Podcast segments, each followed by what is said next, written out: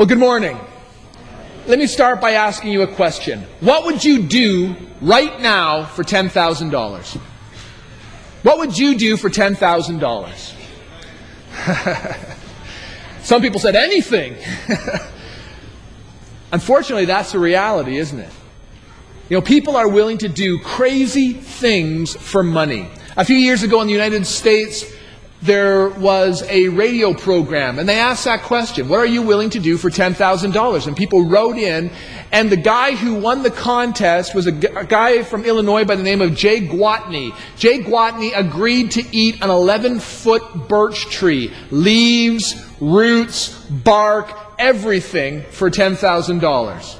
And so they brought him into the studio. They brought him this 11 foot birch tree. They took all the leaves off. They put it into this great big salad. And they gave him some Thousand Island dressing to get it down with. And he ate the whole thing, cut it up into little pieces, and ate the whole thing over a 24 hour period of time. Afterwards, he complained of having a really sore stomach.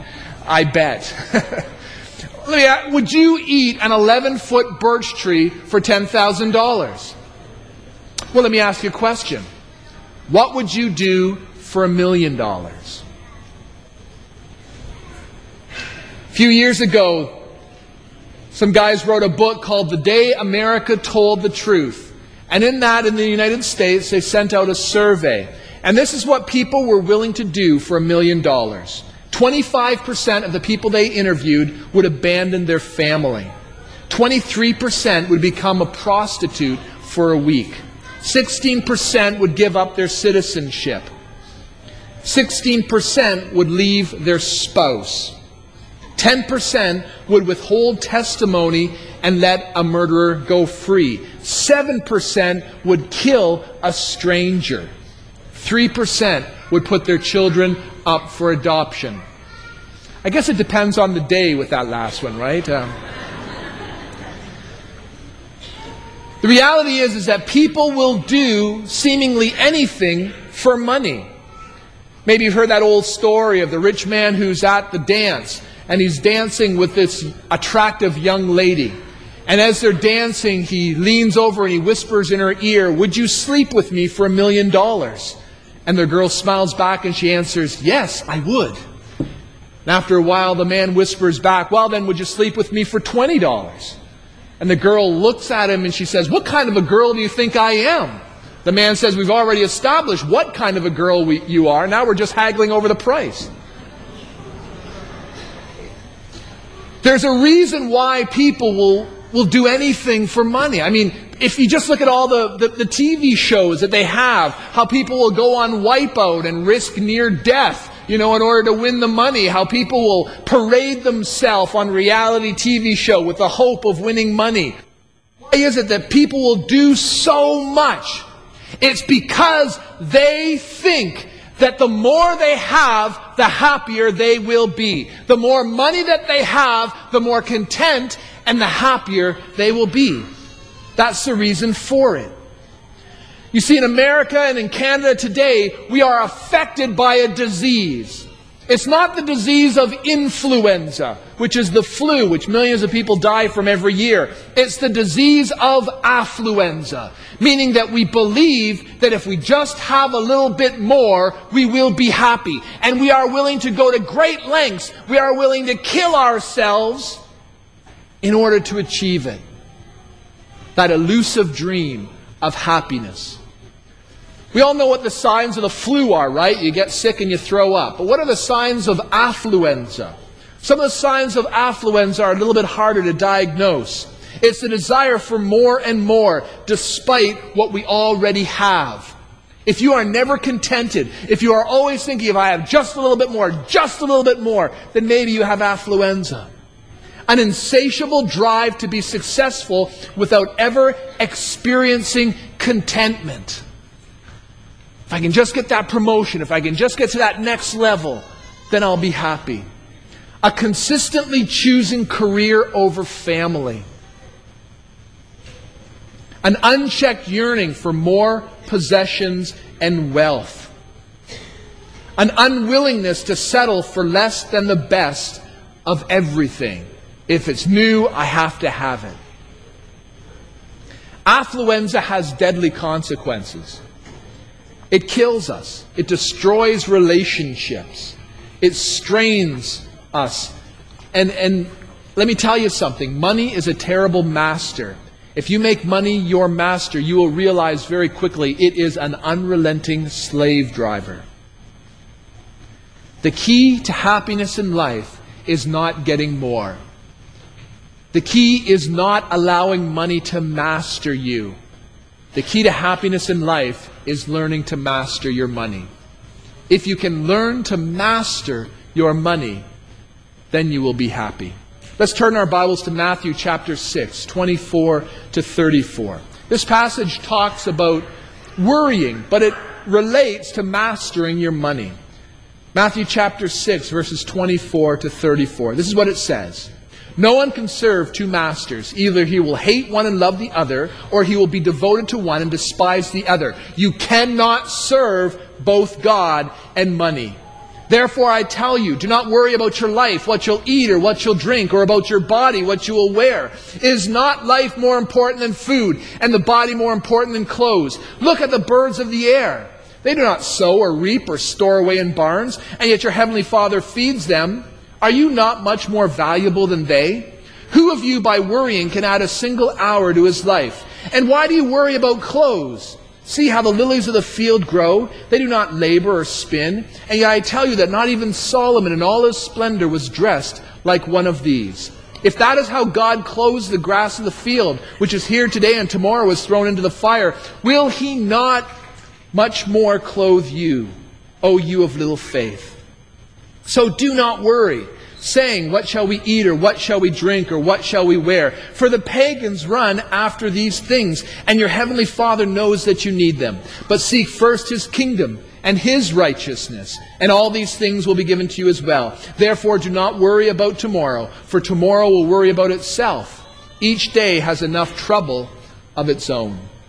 This passage says a number of things about how to master your money. Number one, it says if you're going to master your money, number one, you need to recognize the source of your anxiety. You have to recognize where that worry, where that anxiety really comes from.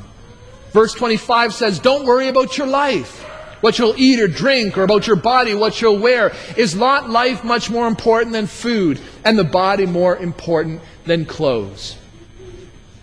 When we lived in Kuwait, there was uh, only really two English radio stations that we got. And the one that we listened to all the time was Armed Forces Radio and it came out of the military base. And on Armed Forces Radio, they had this talk show with a guy by the name of Tom Joyner. And Tom Joyner would always come on and he would start his show by saying that he was the hardest working man in radio. And I always wondered about that. How can you say you're the hardest working man in radio? But you know what? One day I read a newspaper article about his life. Tom Joyner was making $700,000 a year. Anyone here want to make $700,000 a year? That's not bad, eh? Well, before you desire his life, let me just tell you what a day in the life of Tom Joyner was really like. Listen to this. He wakes up every morning at 3:30 a.m. At 5:30 he's on the air on Dallas K104 for a three and a half hour morning drive show talk.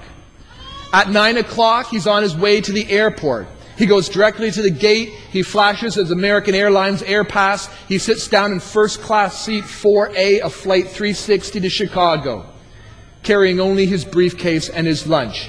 Two hours later, a, li- a, limo picks him up at the Chicago airport, rushes him to a health club for a quick workout, and then he's off to the radio station where he's on the air in Chicago from 2 o'clock to 6 o'clock.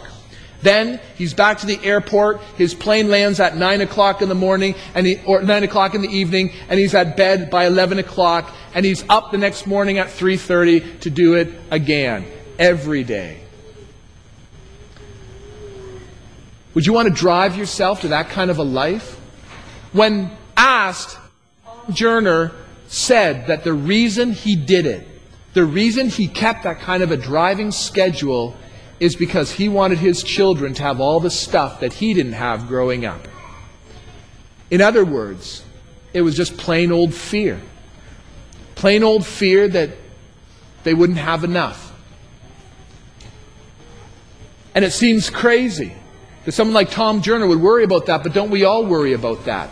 Aren't we all secretly just a little bit afraid that we won't have enough, that we won't be able to feed our children, that we won't be able to, to provide nice things for them? It's plain old anxiety that sometimes drives us to get more and to get more and to get more. Number one, recognize the source of your anxiety. But number two, rest through faith in God's provision. This passage says, look at the birds.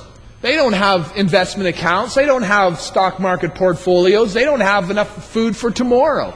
And yet God provides on a daily basis for them. And now listen, I'm not telling you you don't have those things. I'm not saying you shouldn't have investments and you shouldn't have savings and all that kind of stuff. I'm not saying that. But what I'm saying is that if you look at the world around us, you see the principle that God is faithful. That God is faithful that God provides for the needs of his children. We overcome the scarcity mindset with faith. Faith that God is who he says he is, that he is Jehovah Jireh, and that God can supply all of our needs. Not all of our wants, but certainly God can supply all of our needs.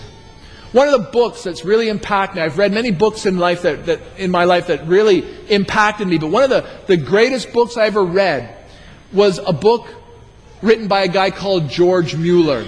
George Mueller, more than 100 years ago, opened up all kinds of orphanages in Europe. And these orphanages were run on faith, on the goodwill, on the generosity of other people. And really, when you read the accounts of what George Mueller went through, how he would just open up an orphanage and bring in these children, and he had no money, and he had no, sometimes they had no food, and they would literally have to pray in the day's meal.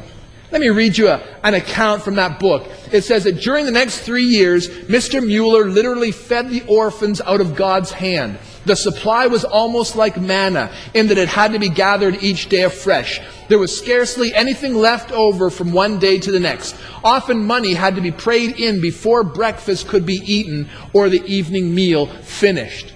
And you read these accounts and it was amazing. There was a time when George Mueller was woken up in the morning and the kitchen staff said, Mr. Mueller, we have no food. We have nothing to give the children for breakfast. Should we just tell them there's no breakfast? And Mr. Mueller says, No, I believe that God will provide. And so they woke up all the kids as they normally did. They have all the kids come down to the kitchen. They had all the, or the, the, the eating area, the dining room. They had all the kids sit down at the table.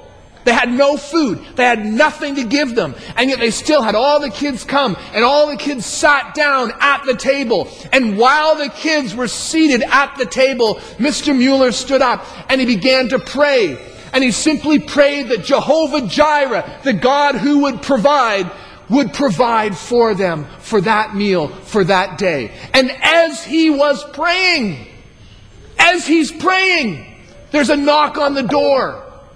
And he walks outside, and here there's a guy with a horse drawn carriage, and the carriage had broken down right in front of the orphanage. And it was full of milk, and it was full of food. And the guy said, Well, I was taking this stuff off to market, but the carriage is broken. There's no way I can get it fixed in time. All the food is going to spoil. Could you use it? And they literally brought it in from the, the, the, the cart into the kitchen as the kids are sitting there. And that's what they ate for their breakfast. And it was like that every single day. God always provided. Not one time did they have a meal where God did not provide for them. You see, you do that once or twice, or a month, or a year, and pretty soon you begin to rely upon the faithfulness of God. I learned this lesson when Naomi and I lived on the Doulos, on the ship. You know, we would be in a port and we would be stuck there. The director would come on the radio and he would say, You know what? Our ship is supposed to sail this afternoon to go to such and such a port. But the problem is, is the doctors had to leave. And the ship is not by law allowed to sail without a doctor. So unless a doctor shows up within the next couple of hours, we are going to miss our appointment in the next country that we're supposed to be visiting. And I would say to myself, a doctor is going to show up? I mean, who's going to walk onto a ship and say, Oh, by the way, I'm here. I'm a doctor. I have a couple of weeks to spare. You know, take me. I'm yours. It's like, that's not going to happen. We might as well just call the next country, tell them we're not coming, we're gonna, we're stuck here where we are. And I didn't have any faith, and yet I prayed like everybody else. I prayed. That morning, someone walked onto the ship. You know, I felt led to come this morning. I'm a doctor. I'm here. I got a couple weeks to spare. Could you use me? The ship left on time. They got to the next country on time. Everything worked out. I mean, we saw that happen so often, so many times. After a while, you just begin to realize that God is faithful, that God knows how to supply the needs of His children. If God can feed a sparrow, He can feed you as more. I know you eat more than a sparrow, okay? But God is able to provide for your needs, not all your wants, but certainly all your needs. Rest through faith in God's provision, number two. But number three, Refuse to base your happiness on possessions. Jesus would have made a terrible information host. You know, he would, he would not have done very well on, on, you know, the shopping channel. You know, all these gurus of, of success like Tony Robbins who say, you know, in order to be happy in life, you just have to make more, you have to succeed more, you have to do more if you're going to be successful in life. Jesus turned that around and he said, You know what? If you want to be happy in life, it's not about making more, it's about living off less. Jesus said this in Luke 12, 15. He said, Watch out. Be on your guard against all kinds of greed. A man's life does not consist in the abundance of his possessions. A man's life does not consist of the abundance of his possessions. In other words, it's not the stuff you have that makes you happy ultimately. If more stuff made you happy, the world would have no millionaires because they would have reached contentment long before they became millionaires, right? Actually, history shows us that some of the most miserable people on earth have been the people that had the most. Have you've ever seen the movie The Aviator? It's about a guy by the name of Howard Hughes. Howard Hughes at one time was the richest man on earth. A few years ago, there was an article in Leadership magazine. This is how they described Howard Hughes. All he ever wanted in life was more. He wanted more money, and so he invested his inherited wealth into a billion dollar pile of assets. He wanted more fame, and so he broke into the Hollywood scene, and he soon became a filmmaker and a star. He wanted more sensual pleasure, and so he paid huge sums of money to indulge in every urge. He wanted more thrill, and so he designed, built, and piloted the fastest aircraft in the world. He wanted more power, and so he secretly dealt political favor so skillfully that two U.S. presidents became his pawns. All he ever wanted in life was more. He was absolutely convinced that more would bring him true satisfaction. But unfortunately, history showed him otherwise. He concluded his life emaciated, colorless, sunken chest, fingernails in grotesque inch long corkscrews, rotting black teeth, tumors over his body, innumerable needle marks from his drug addiction Howard Hughes died believing the myth of more. He died a billionaire junkie, insane by any reasonable standard.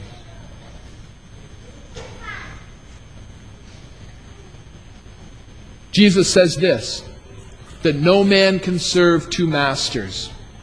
Either he will hate one and love the other, or he will be devoted in one and despise the other you cannot serve both God and money. Jesus doesn't say there, you should not serve both God and money. He says, you cannot serve both God and money. It cannot be done.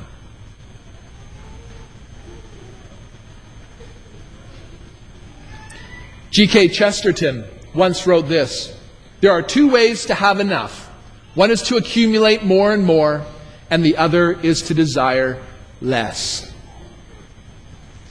So, which world philosophy are you working on? Accumulating more and more or desiring less? Maybe you've heard me tell the story before of the businessman who went down to Cancun. And he was walking along the dock one morning. And as he's walking along the dock in Cancun, he sees a Mexican guy that's coming in on a fishing boat. Just a little boat. And he had with him a couple of really nice fish. And he looks down in the boat and he sees these nice fish and he says, Senor, those are some beautiful fish that you've caught there. How long did it take you to catch them? And the man said, Oh, just a short time.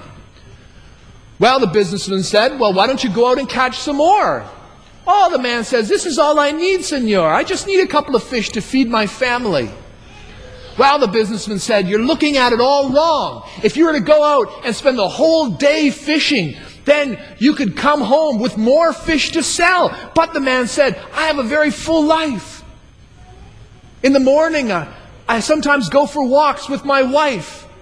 And the afternoons, I play with my children. And in the evenings, I stroll into town with my amigos and we play guitar. I have a very full life. The businessman said, No, you've got it wrong. Stay out all day, catch more fish, bring them in and sell them. When you sell the fish, you can buy more boats so that you can catch more fish. Pretty soon you can open up your own business. You can cut out the middleman and start canning your fish and selling your fish directly in the market. Pretty soon you'll have an expanding empire. After 20 or 30 years, you'll have enough money where you can move to New York or Los Angeles to control your empire. You can sell your stock on the stock market. And when the time comes, you can sell it all and you'll be a millionaire. The man said, A millionaire? How long will this take? Oh, 20, 30 years is all. The Man said, Well, what do I do when I'm a millionaire? Oh, the businessman said, That's when you can move to a small coastal village. And you can spend the morning catching fish, and you can go for strolls with your wife, and you can in the evening go with your amigos to the bar and play your guitar. You get it?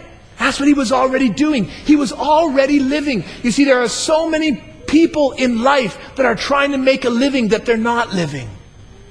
They're spending all of their time and all of their effort trying to make a life without living it along the way.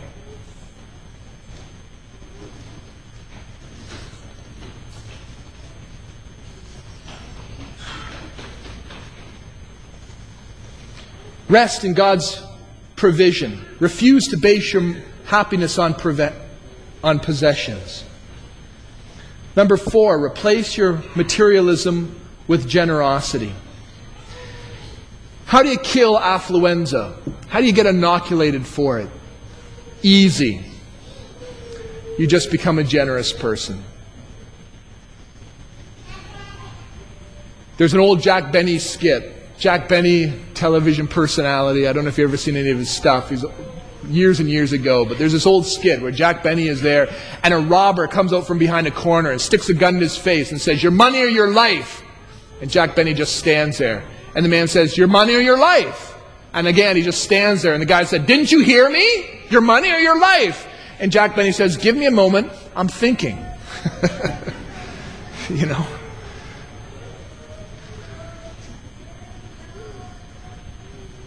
Generosity destroys materialism.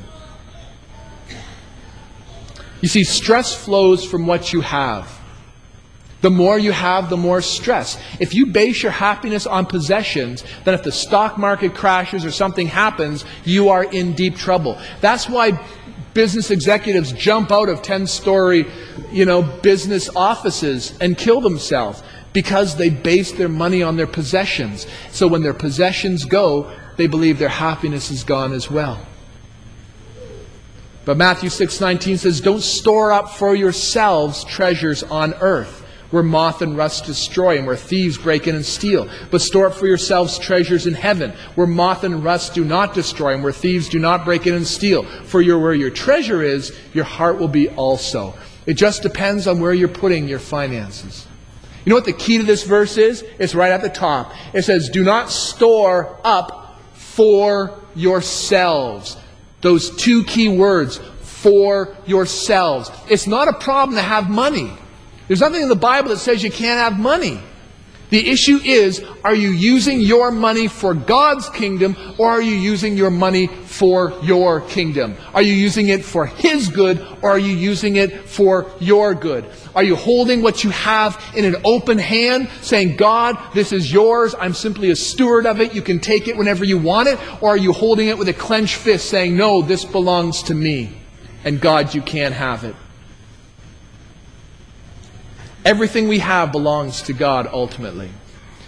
You know, my mom lives with my sister in Ottawa, and they've started going to a church in the suburbs of Ottawa. And uh, a few months ago, they did something very interesting. There was a guy in the church that has quite a lot of money, but he came to the pastor and he said this to the pastor. He said, Pastor, I want to give $10,000 to the church. But, he said, this is the condition. I'm going to give $10,000 to this church. I want you to take that $10,000 and I want you to take 100 $100 bills. And I want you to give those $100 bills out during the service next Sunday. And that's what the pastor did. That Sunday, he preached a sermon like this on giving. And they said, Who here are members of the church? And people stood up. And he walked around and he gave each of them a hundred dollar bill. And he said, Now I want you to take that hundred dollars and I want you to pray about it. And I want you to go home and for the next couple of weeks, I want you to pray. What can you do with this hundred dollars that you have been given? And then I want to take you to take that money and I want you to invest it in God's kingdom. And I mean, when the newspapers heard about this, they thought, this is crazy. You know, a church is actually giving out money instead of just grabbing money from everybody. And the week came when everyone was supposed to come and report. And the newspapers were there and the TV stations were there.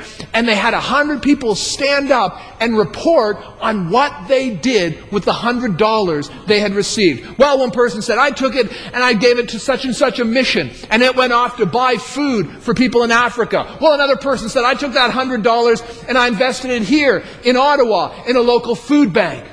Oh, I gave it to this family. I know. They, they, he's been without a job for a long time and, and their kids are hungry and, and they're going to use that money to buy groceries. And one after another after another shared what they had done with that $100 that they had received. And when you began to think about it and look at it, you see that that $10,000 that was given made an incredible impact on the community. An incredible impact. Let me ask you a question.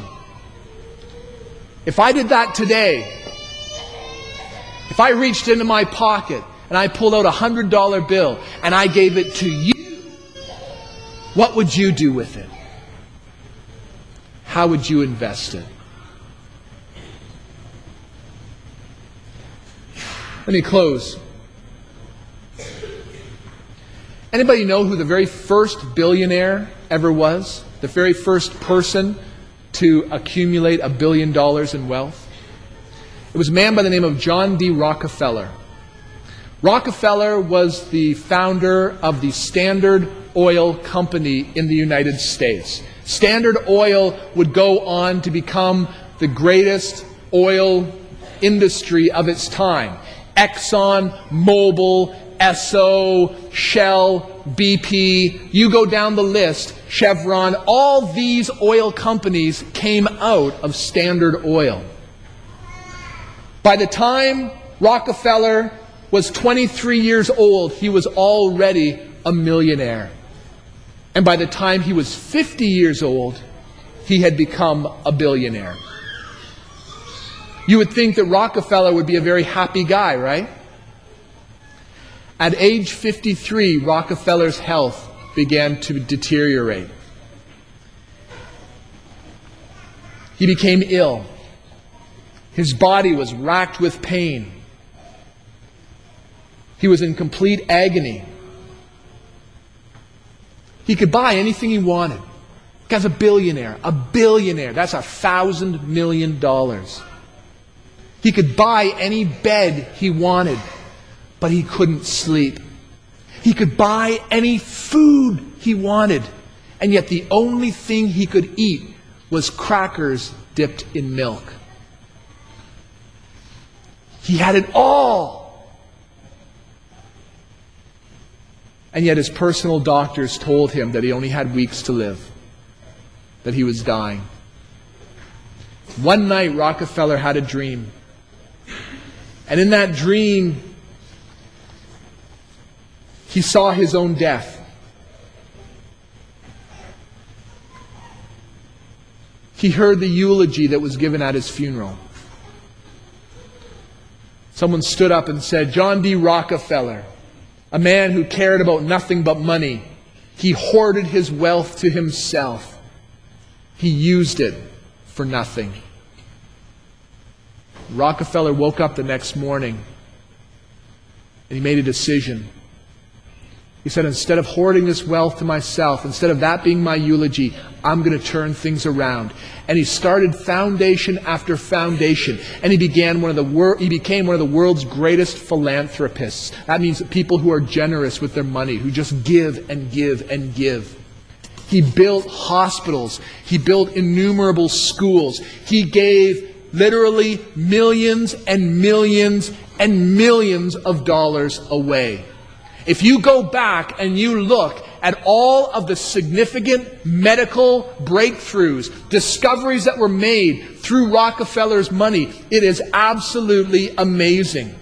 He established foundations that led to the discovery of penicillin, cures for malaria, tuberculosis, and diphtheria. And the amazing thing is that as Rockefeller began to give his money away, he got better. He started getting healthier. And the more he gave it away and the faster he gave it away, the healthier he became. The more joyful a person he became. And John D. Rockefeller lived to the age of 98 years old. And it just goes to prove that there's something about generosity that's healthy for the heart, that's healthy for the soul. How about you this morning? Have you bought into the lie that more will make you happy? Are you believing that if I just had a little bit more, if I just had a little bit more, if I just had a bigger house, if I just had a better this, if I just had a better that, then I would be happy. Can I say to you, if you're not happy now, you won't be happy then. If you're not satisfied with what you have now, you'll never be satisfied with what you get. Don't make money your master, but learn how to master your money. Let's pray together. Heavenly Father, we thank you for this day. We thank you, Father, for all that you've given to us, each one of us as individuals. Father, that you are Jehovah Jireh, that, Lord, you do supply for all of our needs. Father, as the crowds in the, in the New Testament days would, would listen to Jesus, there were people there that, that were poor, that they had no idea where their next meal would come from. There were also people there that were quite well off. They were quite rich according to the, the day and age that they lived. Father, I recognize here this morning that we have a, a, a very different spectrum that we have some that have more than others, but Father, this principle applies to us all. Lord, I pray that as we seek you and we seek your will for our lives, we would recognize that everything that we have, everything that we own is a gift from you. Father, help us to be good stewards of what you have entrusted to us. Father, we thank you for this. We pray these things in Jesus' name. Amen.